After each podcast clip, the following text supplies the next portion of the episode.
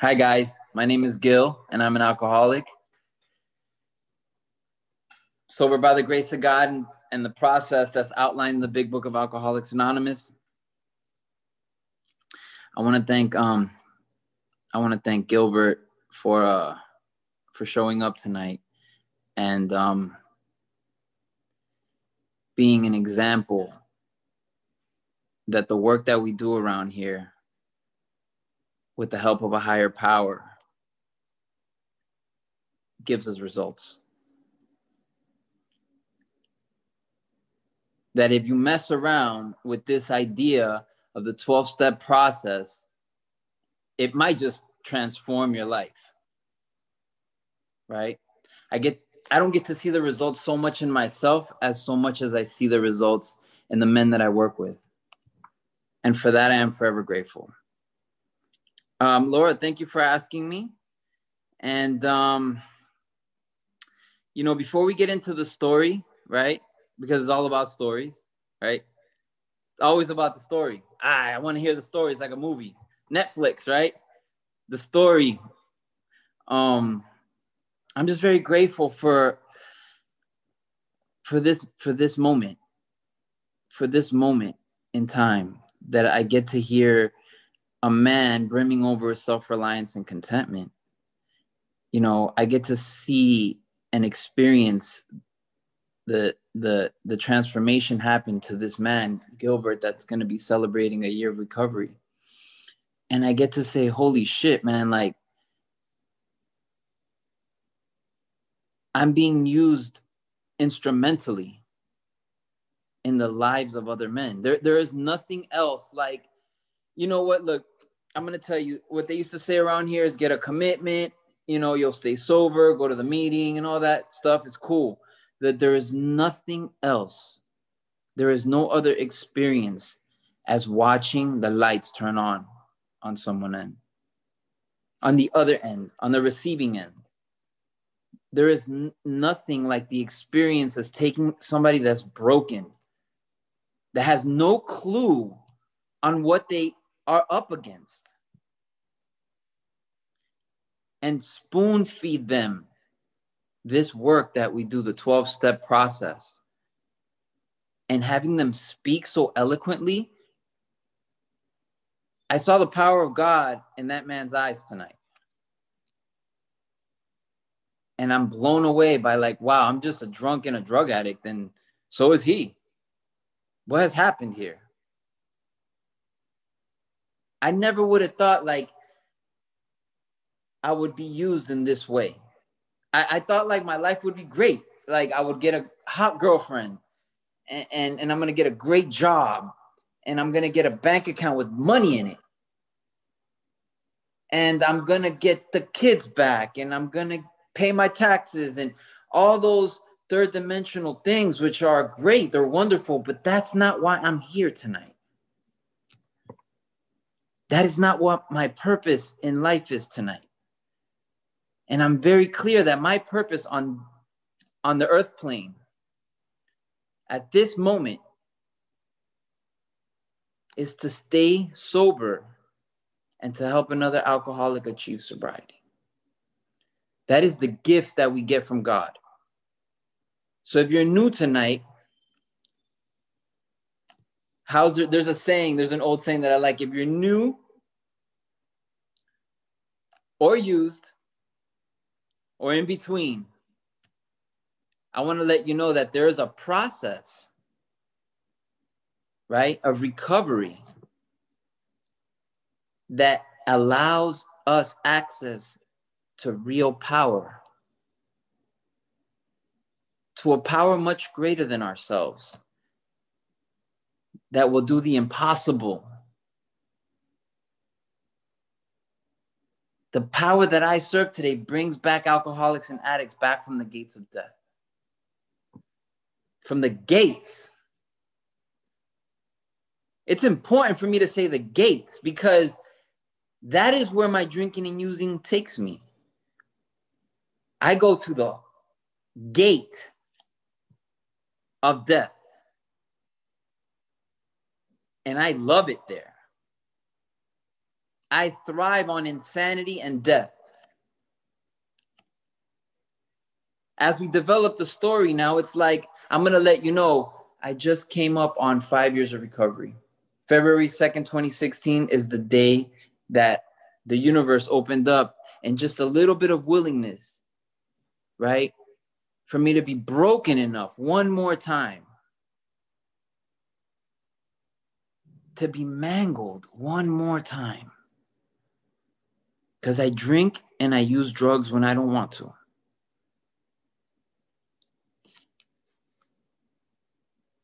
I had to be beaten into a state of reasonableness.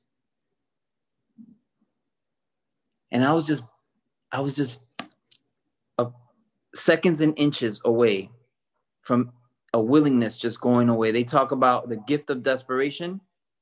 I've had it many times, you guys. So February 2nd, 2016, I woke up in another detox. Right? And I was just tired. I was tired. I was sick. I was sick of looking at myself. I was sick of feeling the person that I was. I was sick of the of the drugs and alcohol coming out of my system so many times, so at rapid succession. Right? I was at a breaking off, at a jumping off place, man. And um, you know, at that point, I just I said a simple prayer one more time. Like I remember the treatment center calling, and you know I had run I had run away from another treatment center a month prior to that, and you know um, because they just they never really offer me a solution. They give me a bed, they give me food, and you know what? In 30, 60, 90 days, I'm okay. I'm all right. One more time. I get a great idea. The light bulb goes on. Ding, I gotta go. Thanks for the help. I'll see you later. Right? But it's like our, our first speaker said that this is a problem of a deeper a deeper rooted condition, a deeper rooted problem. Drugs and alcohol are not my problem, they're my solution to life because I don't know how to live. So I'm going to tell you guys, we're going to rewind all the way back to when I was 13 or 14 years old and I took my first drink.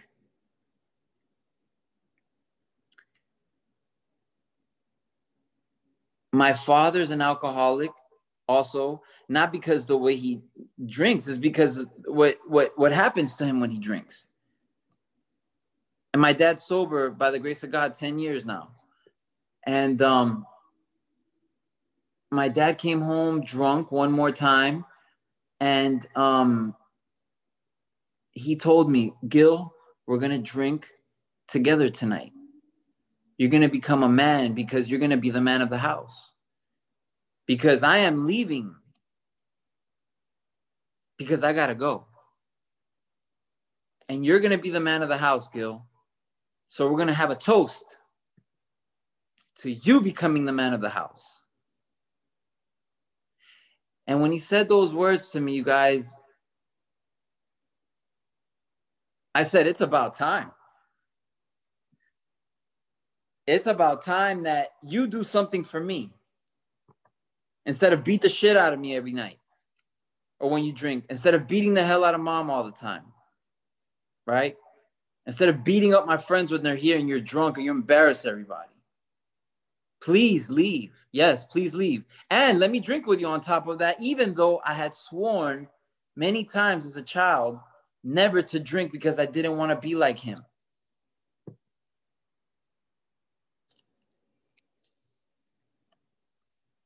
I swore I never wanted to be like this man. I never wanted to smell like him. I never wanted to have the eyes he had, those beady eyes, when he's intoxicated. But here I am, so excited that we're going to drink together because I'm going to become a man, like a rite of passage, right? The most toxic rite of passage I could ever imagine was about to happen to me, but I was excited. So, what happened was that he told me to go get a bottle, two glasses, and um and and some soda, some some Coca Cola that we had in the fridge, and uh and I remember we cracked a bottle, a brand new bottle that was in a box of Johnnie Walker's Black Label. I remember this bottle vividly because um I'm telling you, I was so excited about this experience that I was just staring at the bottle. I had a, a, a little a little man walking with a with a, a little gold man walking with a top hat and a stick, right? And um, I remember the box, the, the velvet box, the black box, matte with piping, gold piping. I remember it to this day perfectly because I have a photographic memory when it comes to destroying my life. For the good things I do in life, I don't remember so much as the bad things that I do in my life. I can tell you the last time I smoked crack and where I was at and what corner I was at of downtown LA. I can tell you the last time I shot dope. I can tell you the last time I did something toxic, destructive in my life. Right? I remember this bottle and this box and this and the setup that was happening it was like a ritual. And I remember he asked me, pour me a drink and I'll pour you a drink. So I poured him, I poured him some, and then he poured me some. And then um, we mixed it with a little bit of Coke and down it went. And it tasted and it smelled horrible. And I remember I could bet I could barely get that hot nasty burning coke down my throat without almost coming up again. But what it did when it hit my belly,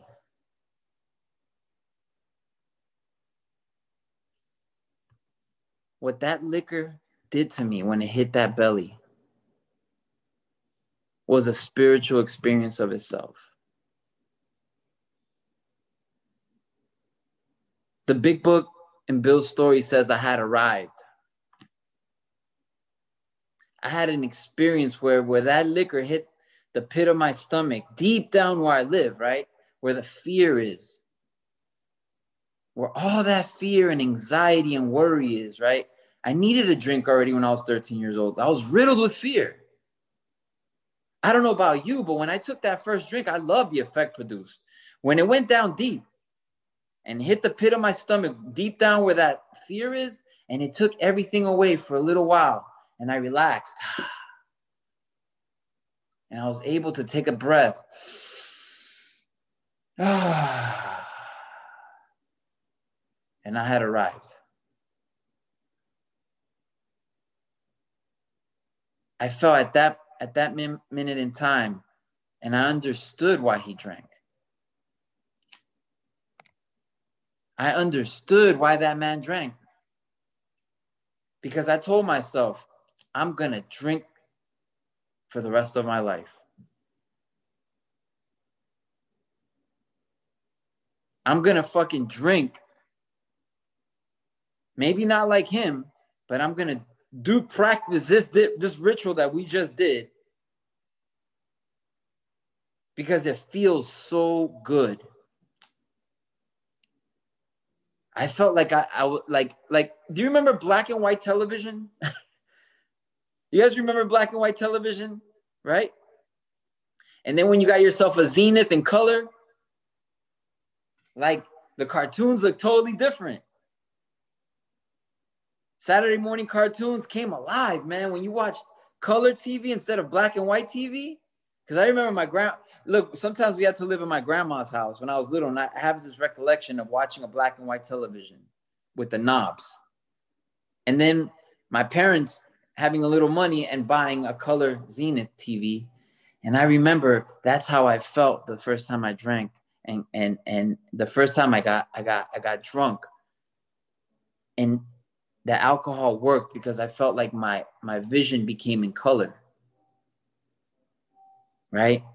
And um, what happened was that I put my life on the line the first time I took a drink because I don't recall the amount that I had to take. All I know is that I woke up in the middle of the night vomiting all over the bed, right? And the vomit smelling and all the food came out, all the alcohol came out, and all the soda came out, and the smell, right, that came out. I told myself, oh my God, I drank a little too much. Maybe I should have drank half the bottle instead of the whole thing. Right? There's something abnormally wrong with me because a 13 year old child shouldn't be able to metabolize alcohol the way I did. I took a drink with my father when I was 13 years old and I drank like a like like a like a 30 year old man.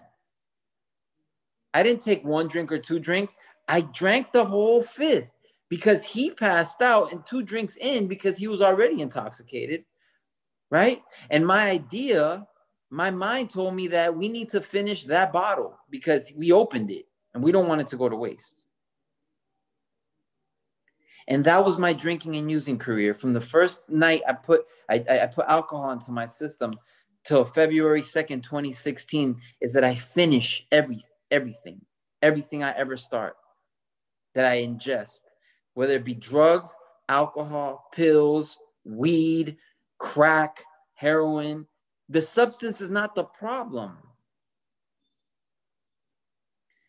So I drank and I drank and you know what? I remember like being sick and violently ill when I was, you know, that night, that first night, and my mom having to nurse me back to health because she was so scared to take me to the hospital because I had alcohol poisoning. And I remember telling myself, next time I'm only going to drink half. And I can't wait till the weekend. And I remember being so sick, I couldn't even hold chicken soup down. And I remember telling myself, I'm only to drink beer. I'm to lay off the hard stuff. because the problem is the way I think. And I drank beer every weekend, you guys. And, you know, where I, where I grew up, there was a, a, a little corner store, a bodega.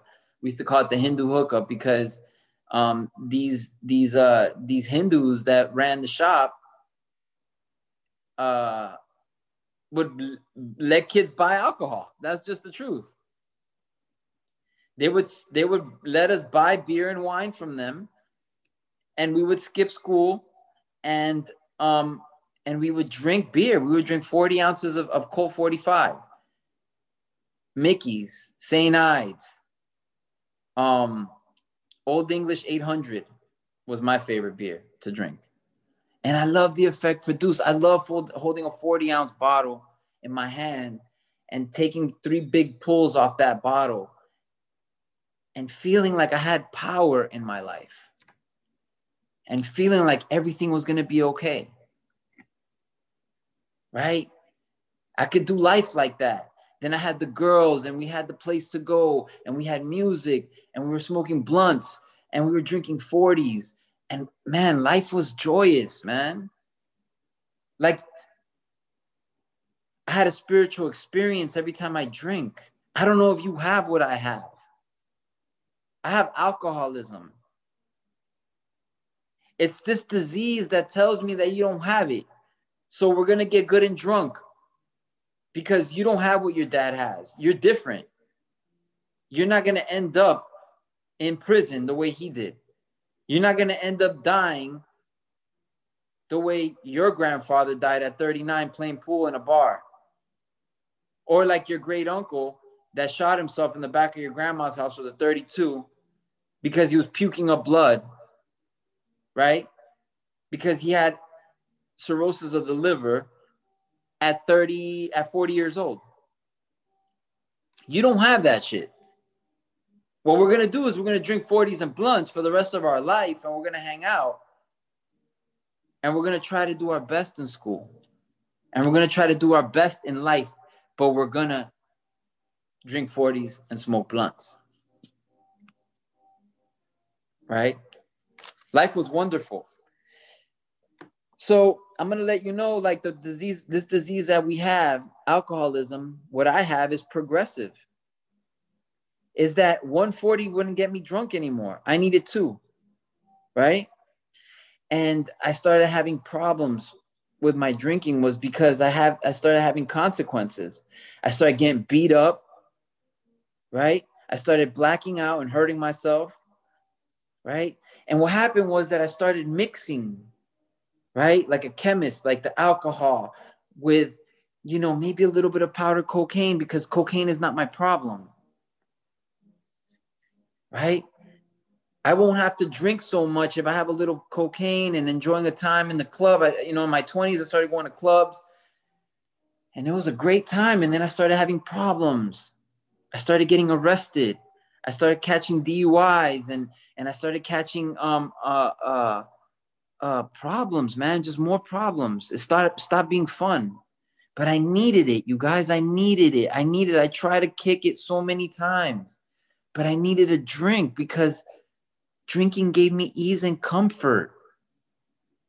I'm an alcoholic of the hopeless variety, right? Our big book describes the alcoholism that I suffer from.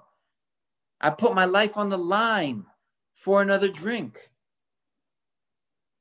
I drive drunk all, all, all over town. I don't only put my life on the line, I put whoever's life on the line is around me. I am violently antisocial. When I drink, I like being by myself, right? I have these two beautiful children, and I I I, believe that you know, like I had a beautiful uh, uh, a fiance, and I believe that man, those they deserved a good life. You know what I mean? And um, in reality, I just needed another drink. I tried with all my will to stop drinking on my own willpower, but they had to go. They had to go, you guys. And what happened was that um in uh in 2009 when I was 29 years old, what happened was that I was drinking with some buddies after work and you know, I just needed another drink and I drove my car into a police cruiser on on the corner of Lincoln and Palms because they were in my way. They were in my way between me and the 7 Eleven, and I took the corner a little too fast and I ran right into this police cruiser with the policemen inside the car. And they were so mad at me, you guys. They were so fucking mad at me that they were trying to send me to prison for six years for endangering the life of two police officers. They were so mad at me. They ripped me out of that car and I woke up in the felony drunk tank. And the felony drunk tank, you guys, is a it's very different than the misdemeanor drunk tank. The felony drunk tank is for people that have just murdered somebody, or that have robbed a bank, or that have done felonies, like dangerous things. And I woke up in that in that cell, and I was like, I'm not in the right tr- tank. Like there was this guy talking about that they just they they just caught him with uh, 20, uh, 20 kilos of cocaine down the street. And there was another guy that he uh, he he shot his girlfriend. And there was another guy in there, uh, you know, uh, there was just so many grave people in there that I was like, dude, I don't belong here. And I was reading the paperwork because I was in a blackout and I was reading the paperwork. You know, it says I endangered the life of two police officers and and and that um it's a it's a it's I'm facing three felony charges and I was broken. And I was I was shocked. I was shocked that I'm an alcoholic, man. I need to stop. I need to stop this shit, man. I, I don't want to go to prison for six years.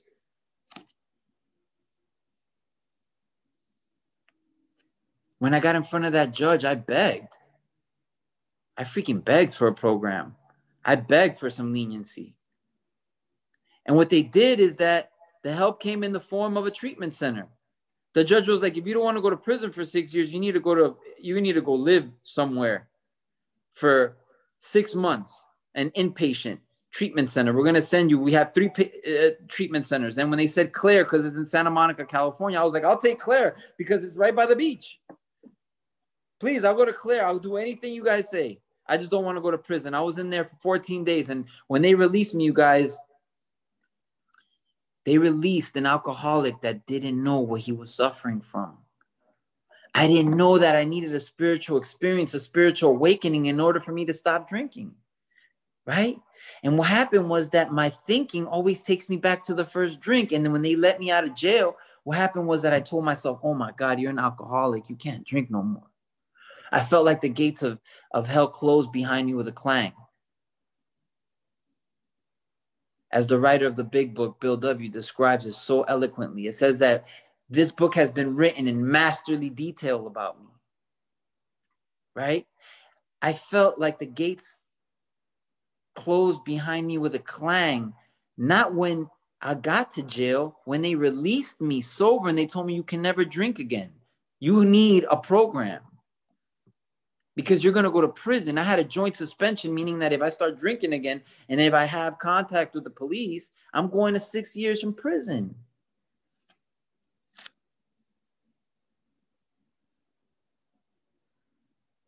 I felt unmanageable. I felt full of fear. My best thinking told me when I got to that treatment center was that I better find something I'm not addicted to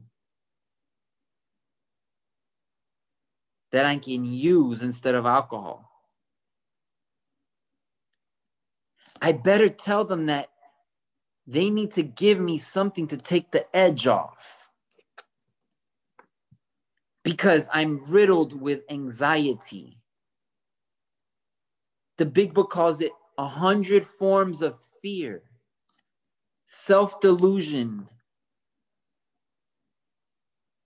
right? I am I have this delusion in my mind that maybe alcohol is the problem and that if they give me a different prescription, if I tell them the right things, they're going to give me a little pill that's going to solve my problem and it's going to calm me down. Right? And I got to see a psychiatrist and I got to tell my story. And I, you know what? I told them, look, I have, they gave me 10 different kinds of pills. They gave me whatever, you know, they, they, they gave me Xanax. They gave me Ativan. They gave me uh, uh, they gave me Seroquel, they gave me Lexapro. They look, dude, look, look. They told me I was bipolar and that I need to take medication for the rest of my life. Because when my when I stop drinking is when the problem of alcoholism wakes up. Go figure. When I'm drinking, I'm pretty sane, but when I stop drinking, I become insane right? I have a mind that tells me I don't have it, and I'm gonna, but it tells me also you're not you're not a pill addict. Maybe you can take all these pills, and one of them is gonna help you calm down and and and and, have a relationship with your children and get out of jail and get out of court. And, and one of these pills is gonna fix you. So what happened was that I started taking all, the, all these pills, all these combination of pills, and I really, really enjoyed the way that Xanax, the combination of Xanax and Ativan did for me. I really enjoyed that. The mind told me, you don't have a problem with pills.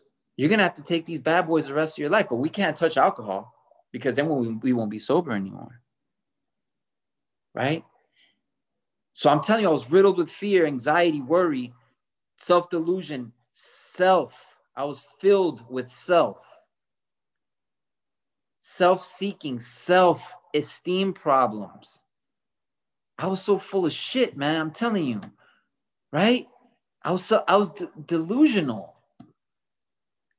Look, I came in 2009, you guys. I came into the rooms in 2009. I didn't get sober till 2016. I went through I went through 12 treatment centers, 11 detoxes. I went to jail four times.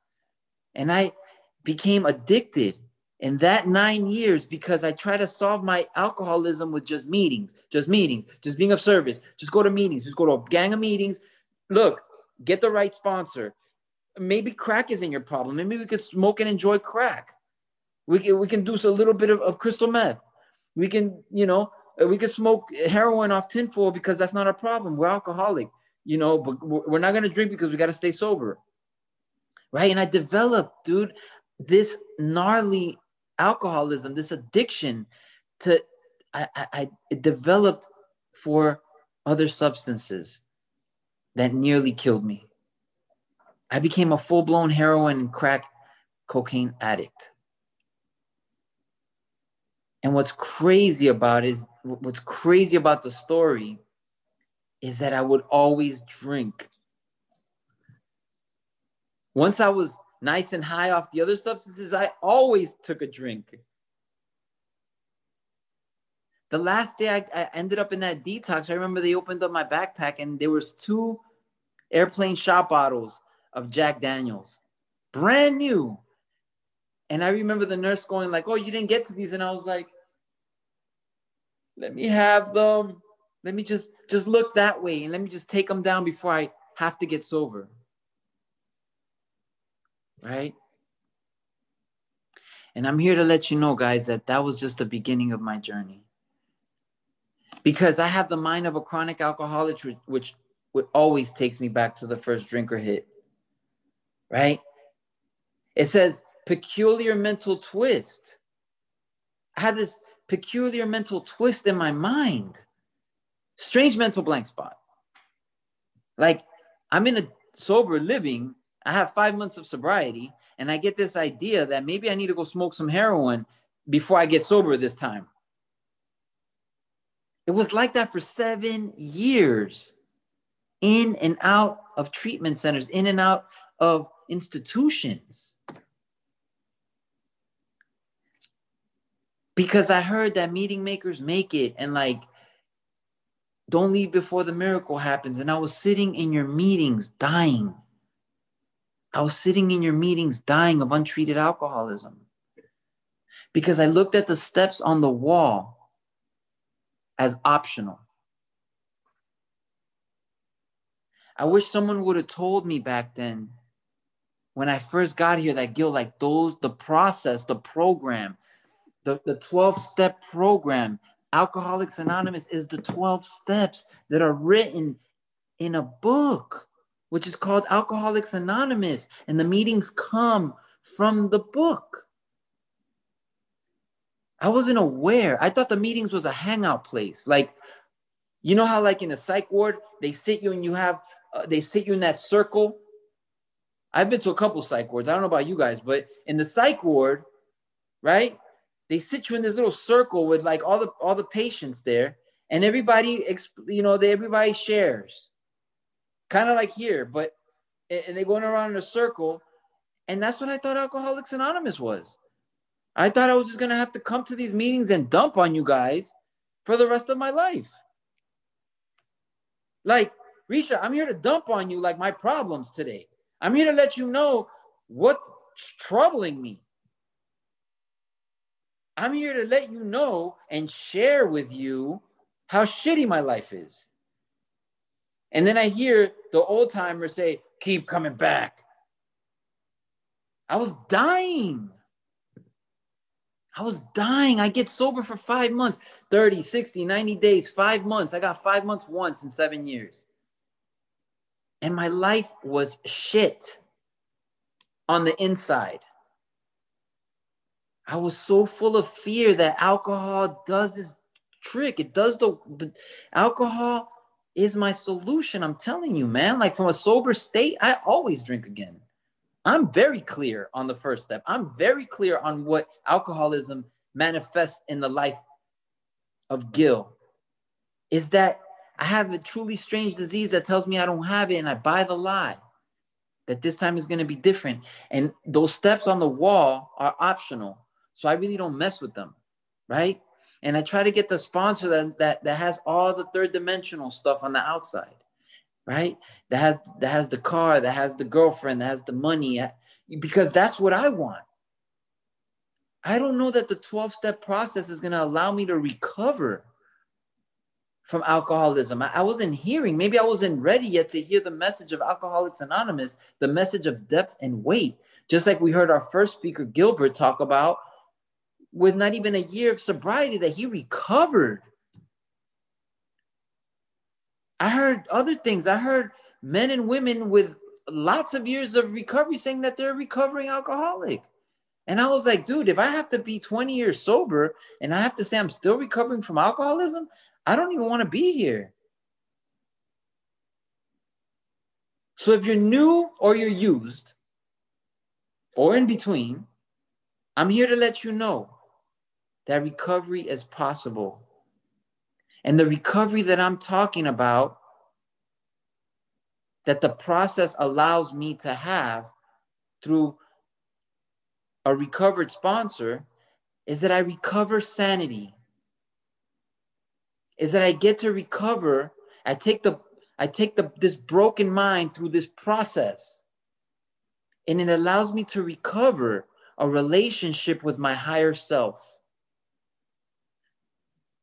If you told me that I was going to have six months into this work and I was going to recover from this hopeless state and I was going to transform into a new person by just getting a sponsor and taking my mind through this process, I would have told you, I wouldn't, I would, you know what? Let me tell you something. It's like the Matrix. You take the blue pill, the red pill. Let me tell you something. Meeting makers, in my opinion, this is my opinion. I went to a gang of meetings for years. Gang of meetings. I would make probably a thousand meetings a year. Easy. I'm going to let you know what my sponsor told me. This is for the new person or the used person or the person in between that's suffering behind in these tiny little boxes, right? I'm here to let you know that meetings don't treat alcoholism, you guys. It's been my experience that meetings don't treat alcoholism. Meetings are there to fellowship and maybe find a sponsor and to share the good news of recovery but what the transformation that needed to happen for an alcoholic of the hopeless variety like me was that I needed to drink and do enough drugs to be able to get to a point, this jumping off place, to ask for spiritual help. Because drugs and alcohol are spiritual in nature. If that makes sense, that I needed a spiritual relief in the in the form of a higher power through the 12 steps through a sponsor. God's grace is so beautiful, man, because I'm gonna let you know something. I didn't work steps for the first 29 days of my of my sobriety, and I'm here to let you know that sobriety looks very different than recovery. Sobriety is just me stopping. How do I feel on the inside once I've stopped for 29 days?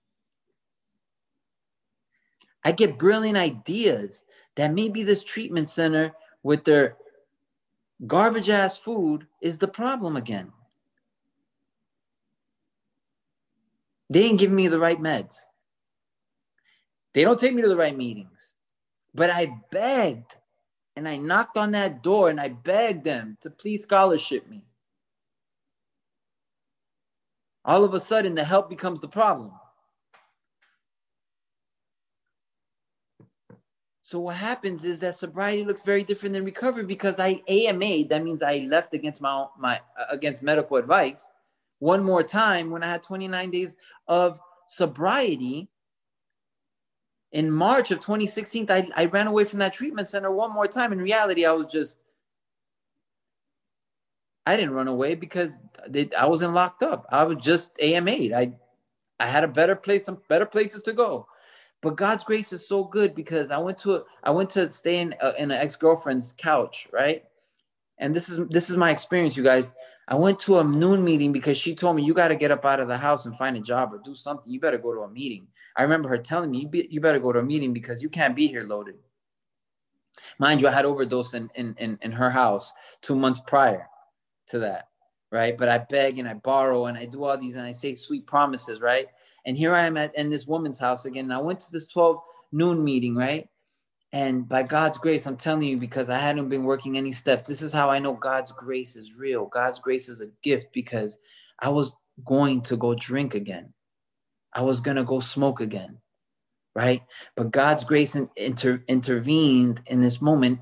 And I got to hear my sponsor sitting on, on, on, on that chair over there. And he said that he had recovered from a seemingly hopeless state of mind and body and that drugs and alcohol aren't, aren't his problem today, and that he's a free man, and that he can go anywhere other free men go without problem.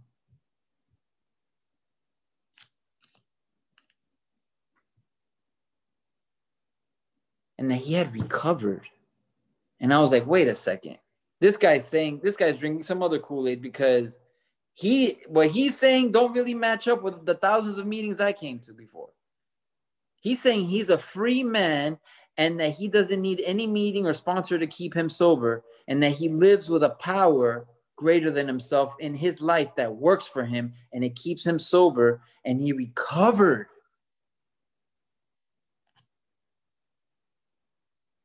That just landed different on me than just go to another meeting, Gil. Go be of service. Go pick up cigarette butts. Think, think the think it, think the drink through. How can I think the drink through if by the time I start thinking I'm already loaded? How can I think when I don't have a, a, a defense? An effective mental defense against the thought of the first drink. How can I think? This is when I I start feeling the power of God starting to speak through me, guys, because I start feeling lifted up right now. I start feeling the energy, man. I don't even know what I'm saying. I might be speaking in tongues, but I'm letting you know something. That when I start talking about the recovery process, something happens to me. I ask God to speak through me for somebody that's sitting in this room. I would have sold myself short if I had just recovered by going to a gang of meetings and not working this process. And I'm not going to sell out the newcomer short of letting that newcomer in this meeting tonight know that you can recover from alcoholism and you can have access to power the power of the living one, the living creator working in your life. And then you get to go anywhere on this planet with coronavirus, no coronavirus, with pandemic, pandemic, no pa- pandemic. Right? I'm here to let you know and attest to the process of recovery that's in our book, Alcoholics Anonymous, with a sponsor, right?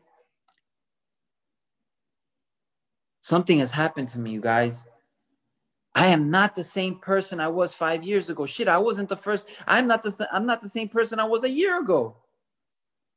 I'm not that guy anymore. Something has happened to me. I got to see in the first step, right? The sponsor read the doctor's opinion to me on, on, on day 29. Look, this is what happened.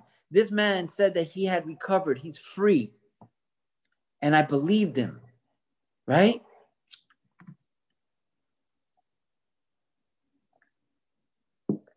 Anything was better than what I had at that moment.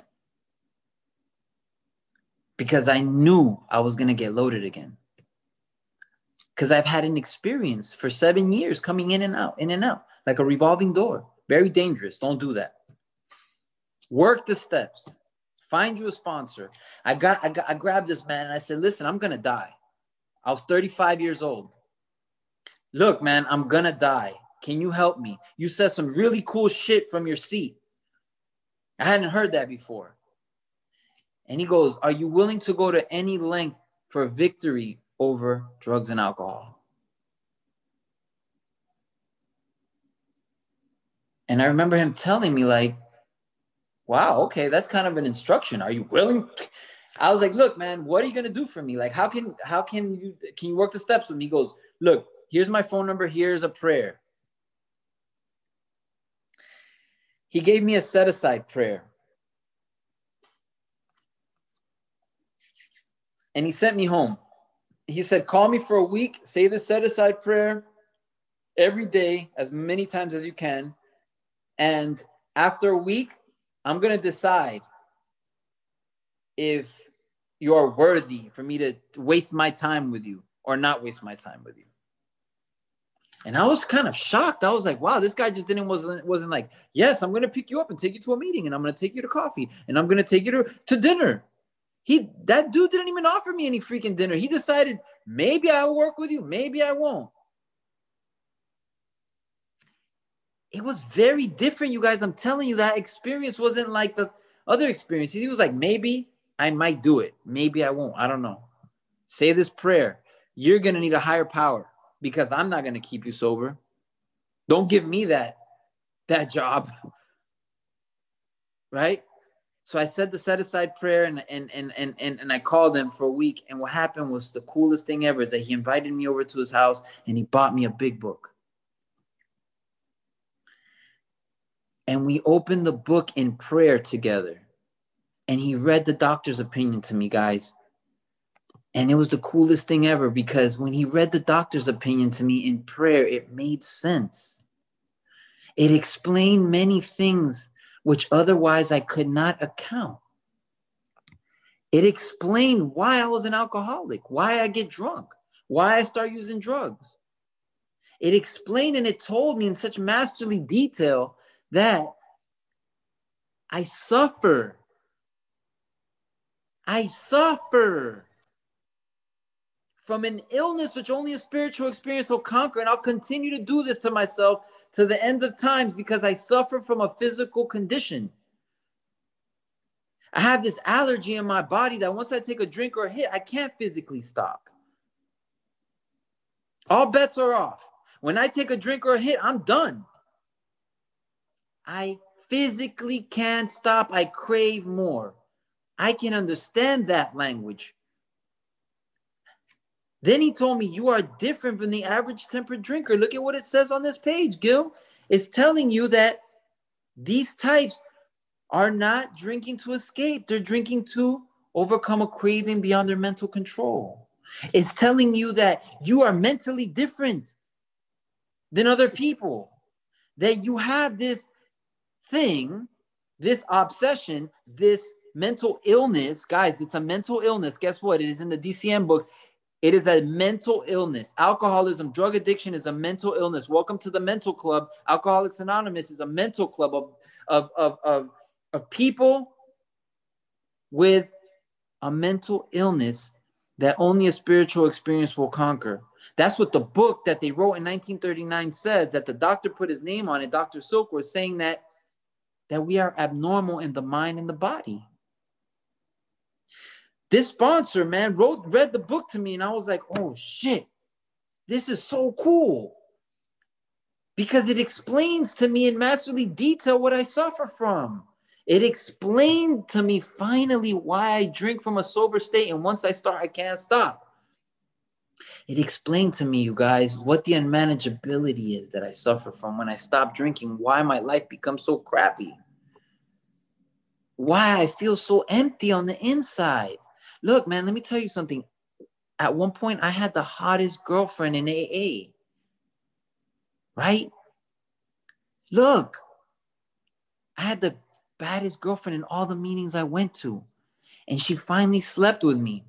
Look, you know what happened? I felt empty again.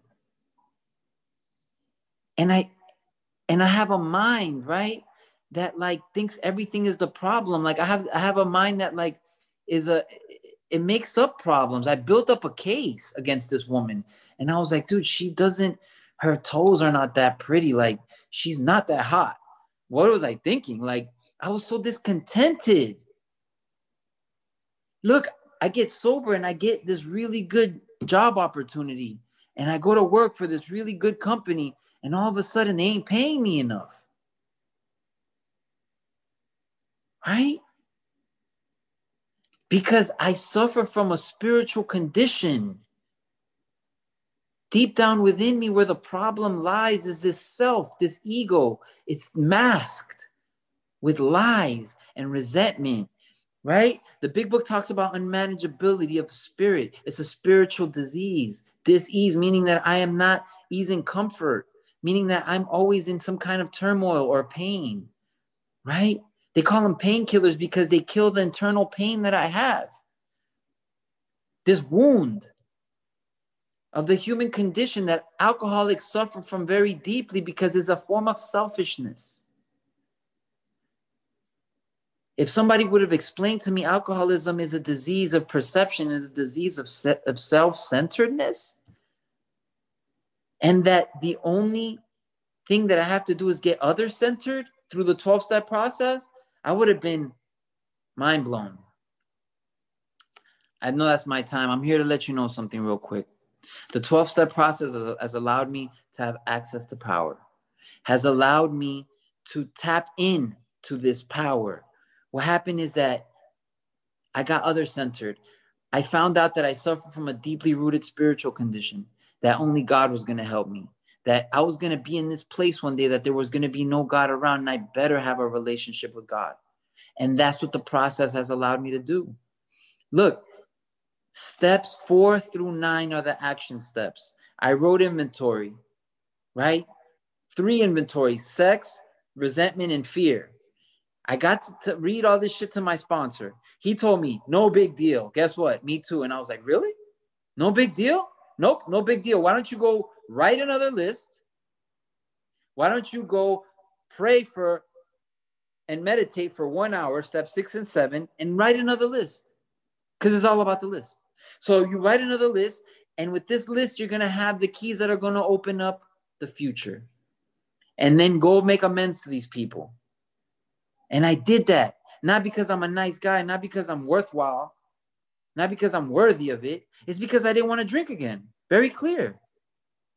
So I started making these amends. And what happens was that I moved into steps 10, 11, and 12, and they became a daily reprieve Steps 10, 11, and 12 is where I'm at today spiritually. That those are the barometers of where my life is. Step 10 is I watch, step 11 is I pray and meditate, and step 12 is that I practice these principles in all my affair and I get to carry this message to the sick and suffering alcoholic.